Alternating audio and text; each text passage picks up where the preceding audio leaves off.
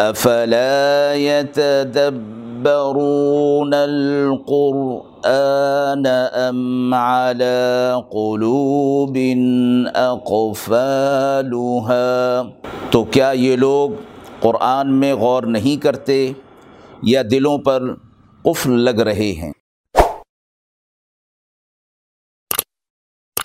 بسم اللہ الرحمن الرحیم، ناظرین اکرام، درس قرآن کا یہ سلسلہ آج صورت البقرہ آیت نمبر ایک سو گیارہ سے شروع ہو رہا ہے۔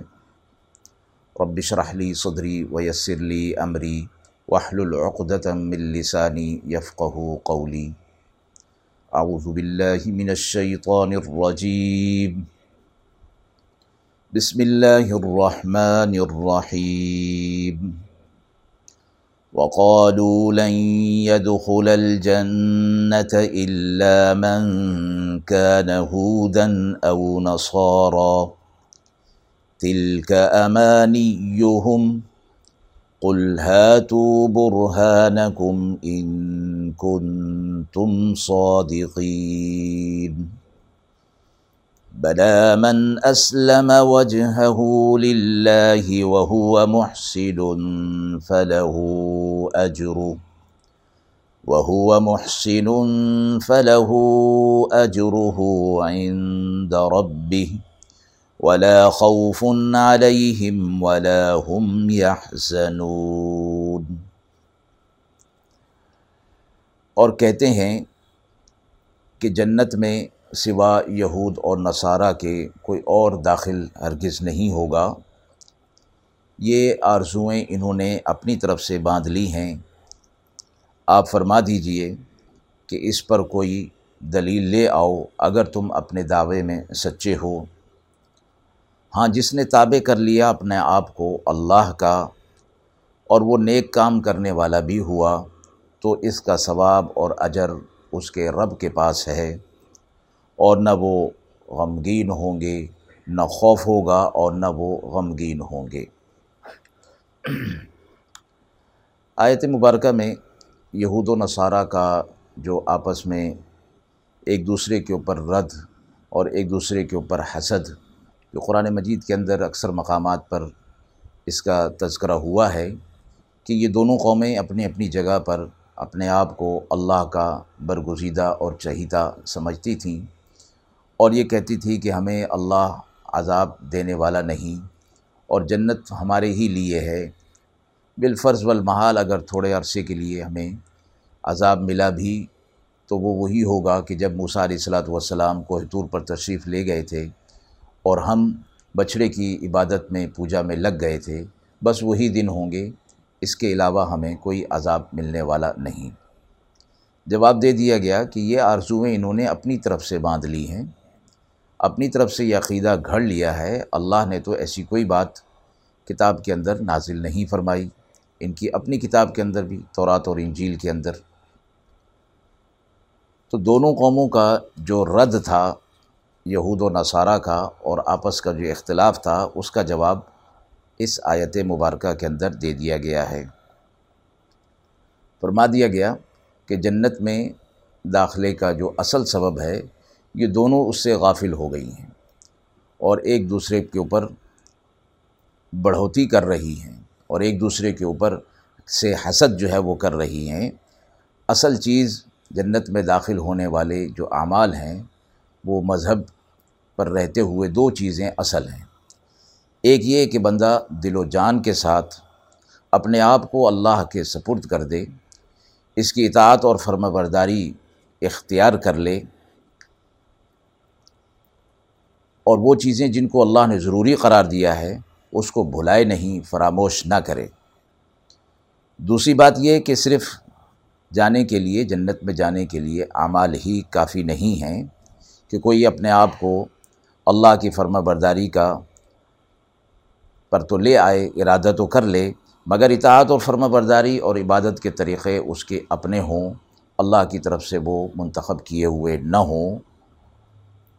تو فرمایا یہ بھی جنت میں داخل نہیں ہو سکے گا۔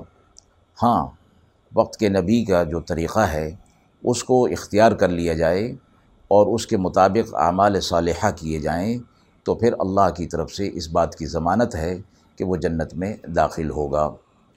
اسی بات کو فرمایا گیا، بلا من اسلم وجہ للہ و محسن فلح اجرح عند ربہ۔ ہاں البتہ یہ بات ضرور ہے کہ جو کوئی بھی اپنے آپ کو اللہ کے سپرد کر دے، اطاعت اور فرم برداری کے حوالے سے۔ اور پھر وہ نیک عمل کرے وہ ہوا محسن، نیک عمل بھی کر رہا ہو۔ اور نیک عمل کی تعریف یہی ہے کہ اللہ نے اس کو اس کو نیک عمل فرمایا ہو اور اس کے حبیب صلی اللہ علیہ وسلم نے اس عمل کو کیا ہو۔ تو اس طریقے پر جب ہوگا تو فلاح اجرح عند رب تو اس کے رب کے پاس اس کا اجر ہے۔ ان اعمال کا اجر اللہ کے پاس ہے یعنی نتیجے کے طور پر، اللہ کے فضل کے طور پر وہ جنت میں داخل ہوگا۔ ولا خوف علیہم ولا ہم یحزنون اور نہ انہیں کوئی خوف ہوگا اور نہ وہ غمگین ہوں گے۔ خوف کا تعلق مستقبل کے ساتھ ہے اور حزن اور غم کا تعلق گزشتہ کے ساتھ ہے۔ یعنی اہل جنت جب جنت میں داخل ہو جائیں گے تو نہ انہیں آئندہ کا کوئی خوف ہوگا اور نہ گزشتہ پر انہیں کوئی ملال ہوگا۔ وقالت اليهود ليست النصارى على شيء۔ وقالت النصارى ليست اليهود على شيء وهم يتلون الكتاب۔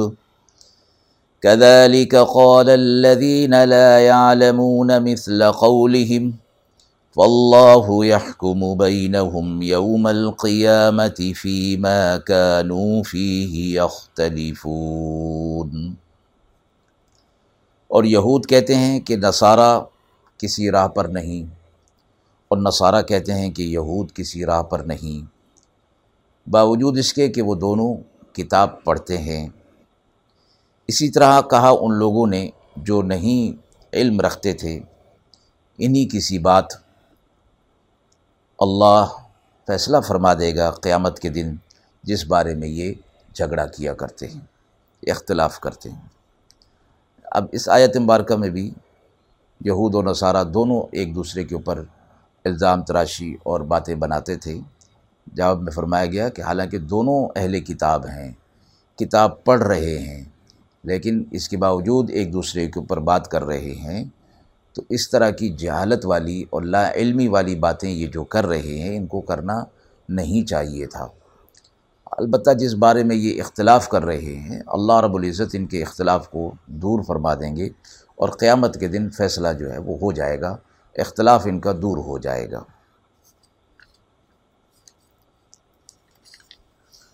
ومن أظلم ممن منع مساجد الله أن يذكر فيها اسمه وسعى في خرابها أولئك ما كان لهم أن يدخلوها إلا خائفين لهم في الدنيا خزي ولهم في الآخرة عذاب عظيم وللہ المشرق والمغرب، فأينما تولوا فثم وجه اللہ ان اللہ واسع علیم اور اس سے بڑا ظالم کون ہوگا جو منع کرتا ہے اللہ کی مسجدوں میں کہ اللہ کا نام نہ لیا جائے اور اس کو خراب کرنے کی کوشش اجاڑنے کی کوشش کرتا ہے۔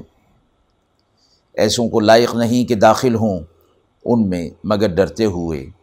ان کے لیے دنیا میں ذلت ہے اور آخرت میں بڑا عذاب ہے۔ اور اللہ ہی کا ہے مشرق اور مغرب۔ سو جس طرف تم منہ کرو، وہاں اللہ متوجہ ہے۔ اللہ بے شک وسعت والا، علم والا ہے۔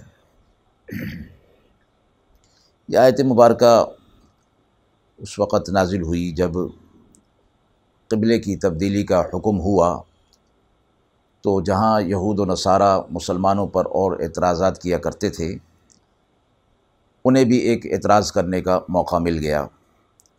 اور پھر صلح حدیبیہ کے موقع پر بھی آپ صلی اللہ علیہ وسلم صحابہ اکرام کو مسجد حرام میں داخلے سے منع کر دیا گیا۔ تو یہاں یہ فرمایا گیا کہ اس سے بڑھ کر ظالم کون ہے؟ جو لوگوں کو اللہ کی مسجدوں سے روکے کہ وہاں اللہ کا ذکر کیا جائے اور مسجدوں کو خراب کرنے، اجاڑنے کی کوشش کرے۔ فرمایا، یہ بڑا ظلم ہے۔ مسجد اللہ کا گھر اور اللہ کے نام اور اللہ کے ذکر کو بلند کرنے کے لیے مسجد قائم کی جاتی ہے، بنائی جاتی ہے۔ تو فرمایا کہ اس میں اللہ کا ذکر ہوگا اور اللہ کی بڑائی بیان کی جائے گی۔ یہ اللہ کا گھر ہے۔ وہ ان المساجد اللہ فلا تدعو مع اللہ احدہ مساجد اللہ کے لیے ہیں، وہاں اللہ کے علاوہ کسی کو نہ پکارا جائے۔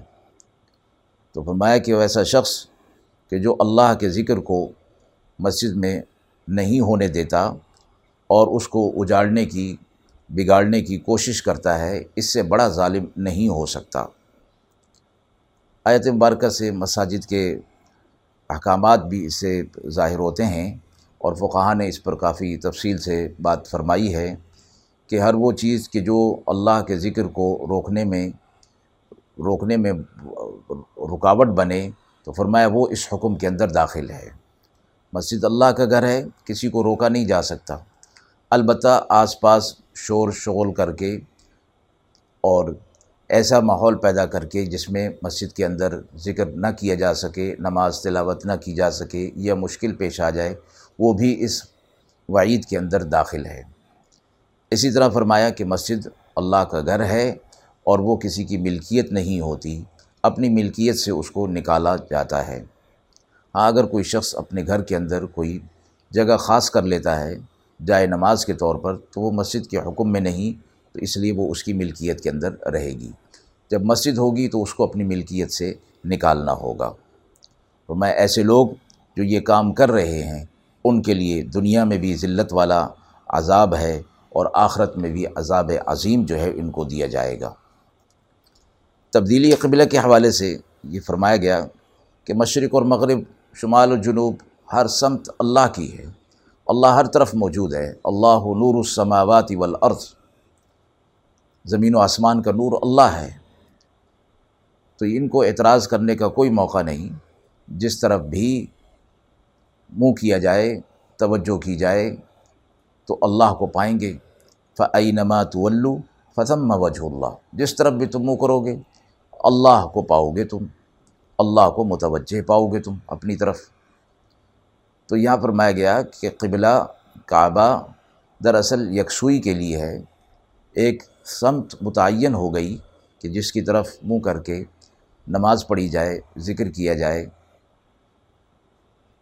تو اس کا اعتراض کفار کا، یہود و نصارہ کا کہ مسلمانوں نے قبلہ جو ہے وہ تبدیل کر لیا، تو اس کا جواب دے دیا گیا کہ ایسی کوئی بات نہیں، اللہ ہر طرف موجود ہے، مشرق و مغرب، شمال و جنوب، سب اللہ کا ہے۔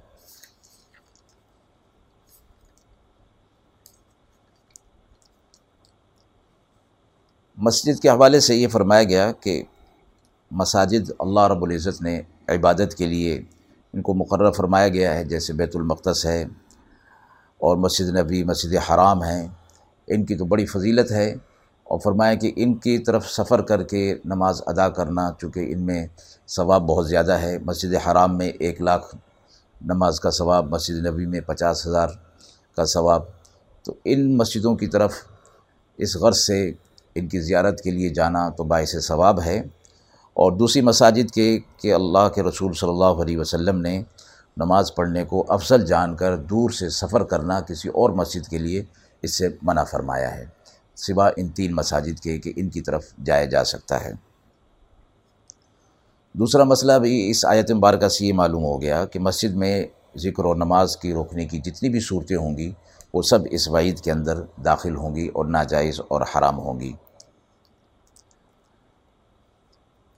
اسی طرح نماز کے اوقات میں مسجد کے اندر کوئی جب لوگ نوافل، تسبیح، تلاوت وغیرہ کر رہے ہوں، تو بلند آواز سے تلاوت یا ذکر بالجہر کرنا اس کو بھی منع فرمایا گیا ہے۔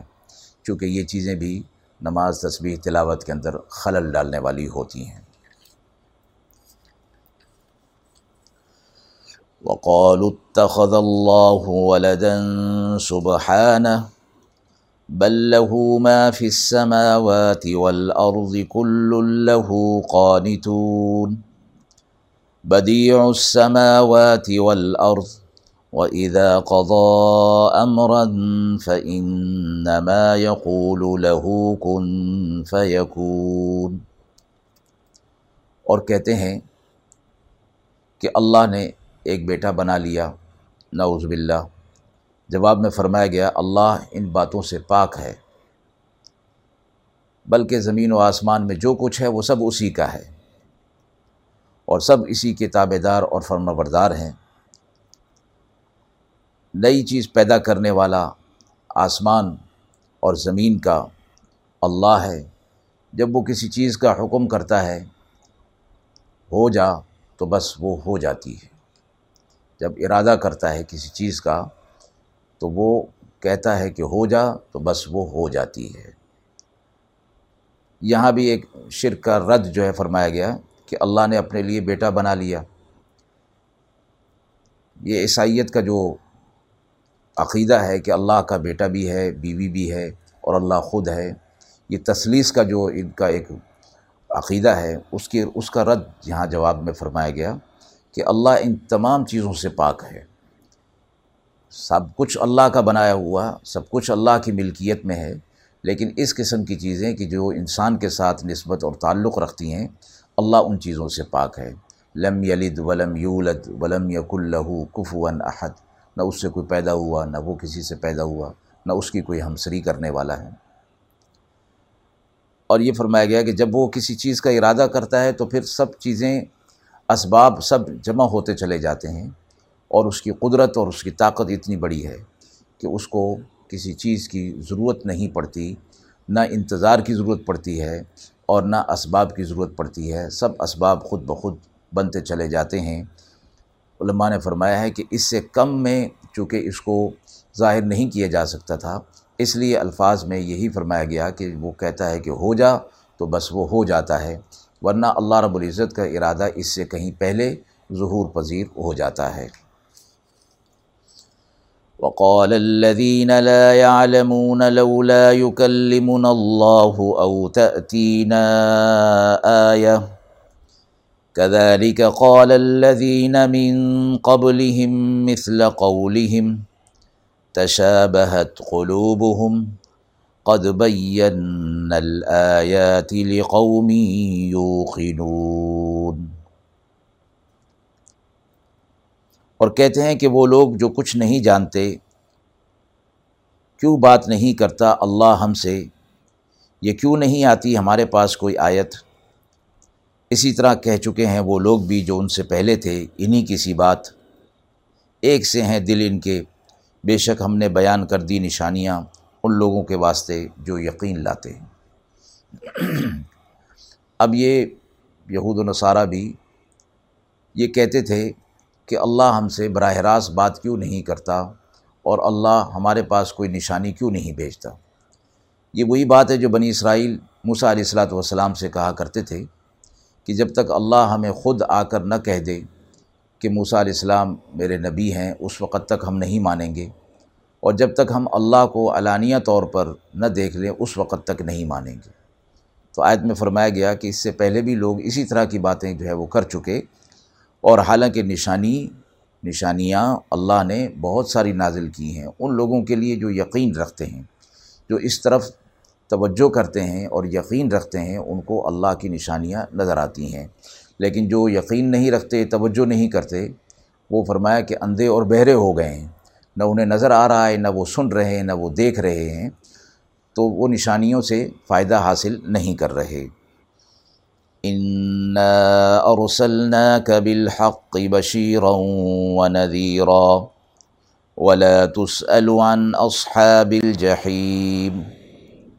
بے شک اے نبی صلی اللہ علیہ وسلم، ہم نے آپ کو سچا دین، برحق دین بنا کر دے کر بھیجا ہے۔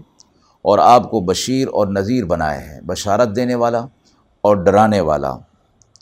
اور تجھ سے پوچھ نہیں ہوگی دو میں رہنے والوں کی یعنی جو انکار کر رہے ہیں۔ اللہ رب العزت آپ صلی اللہ علیہ وسلم سے اس کے بارے میں بابت دریافت نہیں فرمائیں گے۔ یعنی پچھلی آیت میں جو آیات کے حوالے سے فرمایا گیا تھا، تو فرما دیا کہ جو دین ہم نے دیا ہے، اس میں بڑی نشانیاں ہیں اور حق کی نشانیاں۔ آپ صلی اللہ علیہ وسلم کی حیثیت یہاں پر بشیر اور نذیر فرمائی۔ بشارت دینے والا، اللہ کی نعمتوں کی بشارت دینے والے اور نذیر جو عذابات ہیں ان سے ڈرانے والے۔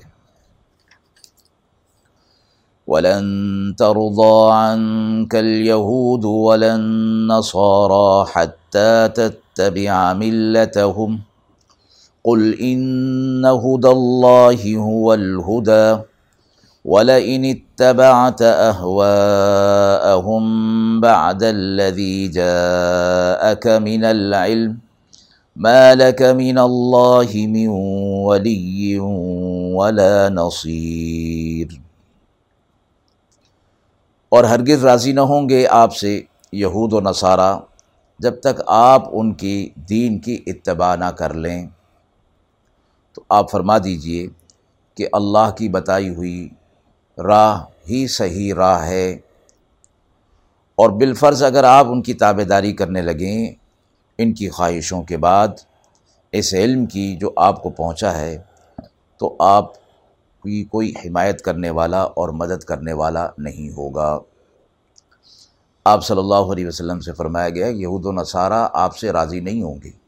ہاں ایک صورت ہے کہ وہ آپ سے راضی ہو جائیں کہ آپ ان کے دین کی اتباع کریں جو کہ ناممکنات میں سے ہے۔ آپ ان سے فرما دیجیے کہ جو اللہ نے راہ دکھائی ہے جو ہدایت اللہ کی طرف سے ملی ہے، دراصل وہی ہدایت ہے۔ وہی راہ ہدایت ہے، وہی راہ حق ہے۔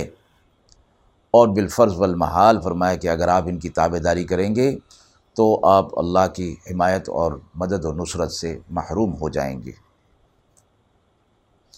الذين آتيناهم الكتاب يتلونه حق تلاوته، أولئك يؤمنون به، ومن يكفر به فأولئك هم الخاسرون۔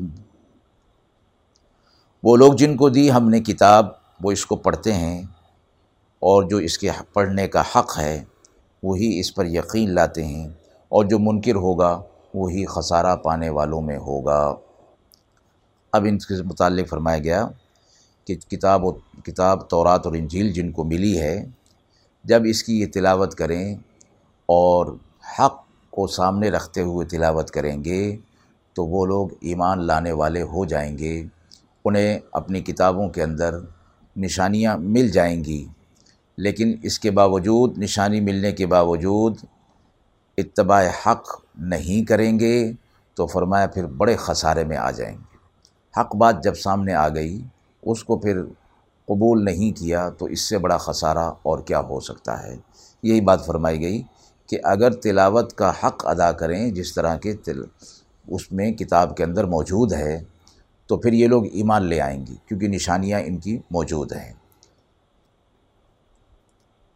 اور بالفرض محال اگر اس طرح نہیں کرتے ہیں، تو پھر یہ بڑے خسارے کے اندر شامل ہیں۔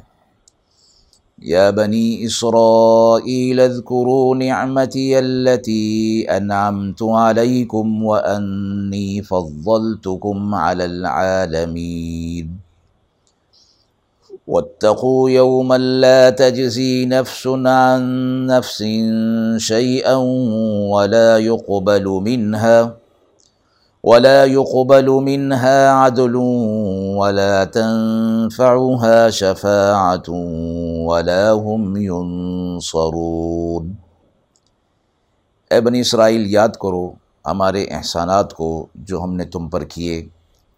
اور اس بات کو بھی یاد کرو کہ ہم نے تم کو فضیلت عطا کی عالمین پر۔ اور اس دن سے ڈرو، جس دن ناکام آئے گا کوئی شخص کسی کی طرف۔ اور ذرا بھی قبول نہ کیا جائے گا اس کی طرف سے بدلہ، اور نہ کام آئے گی اس کو کوئی سفارش، اور نہ اس کو کوئی مدد پہنچے گی۔ صورت البقرہ کی ابتدائی پانچویں اور چھٹے رکوع میں بنی اسرائیل کی فضیلت کا تذکرہ جو وہاں ہوا تھا، یہ دو آیات مبارکہ اس پر دوبارہ اس کو انہی چیزوں کو، اسی فضیلت کو یاد دلاتے ہوئے آخرت کی یاد دہانی کرائی گئی ہے۔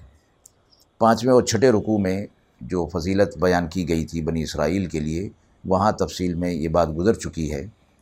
یہاں یہ فرمایا گیا کہ وہ اسی بات کو یاد کرو، میں نے تمہیں عالمین پر فضیلت دی۔ اور یہ فضیلت توحید کی علم برداری کی وجہ سے تھی کہ جس زمانے میں ساری دنیا شرک اور بت پرستی کے اندر مبتلا تھی، بنی اسرائیل کو اللہ رب العزت نے توحید کی دولت عطا فرمائی تھی اور اسی وجہ سے دوسری قوموں پر ان کو فضیلت عطا فرمائی گئی۔ آگے فرما دیا گیا کہ قیامت کے دن سے ڈرو، وہ دن آنے والا ہے۔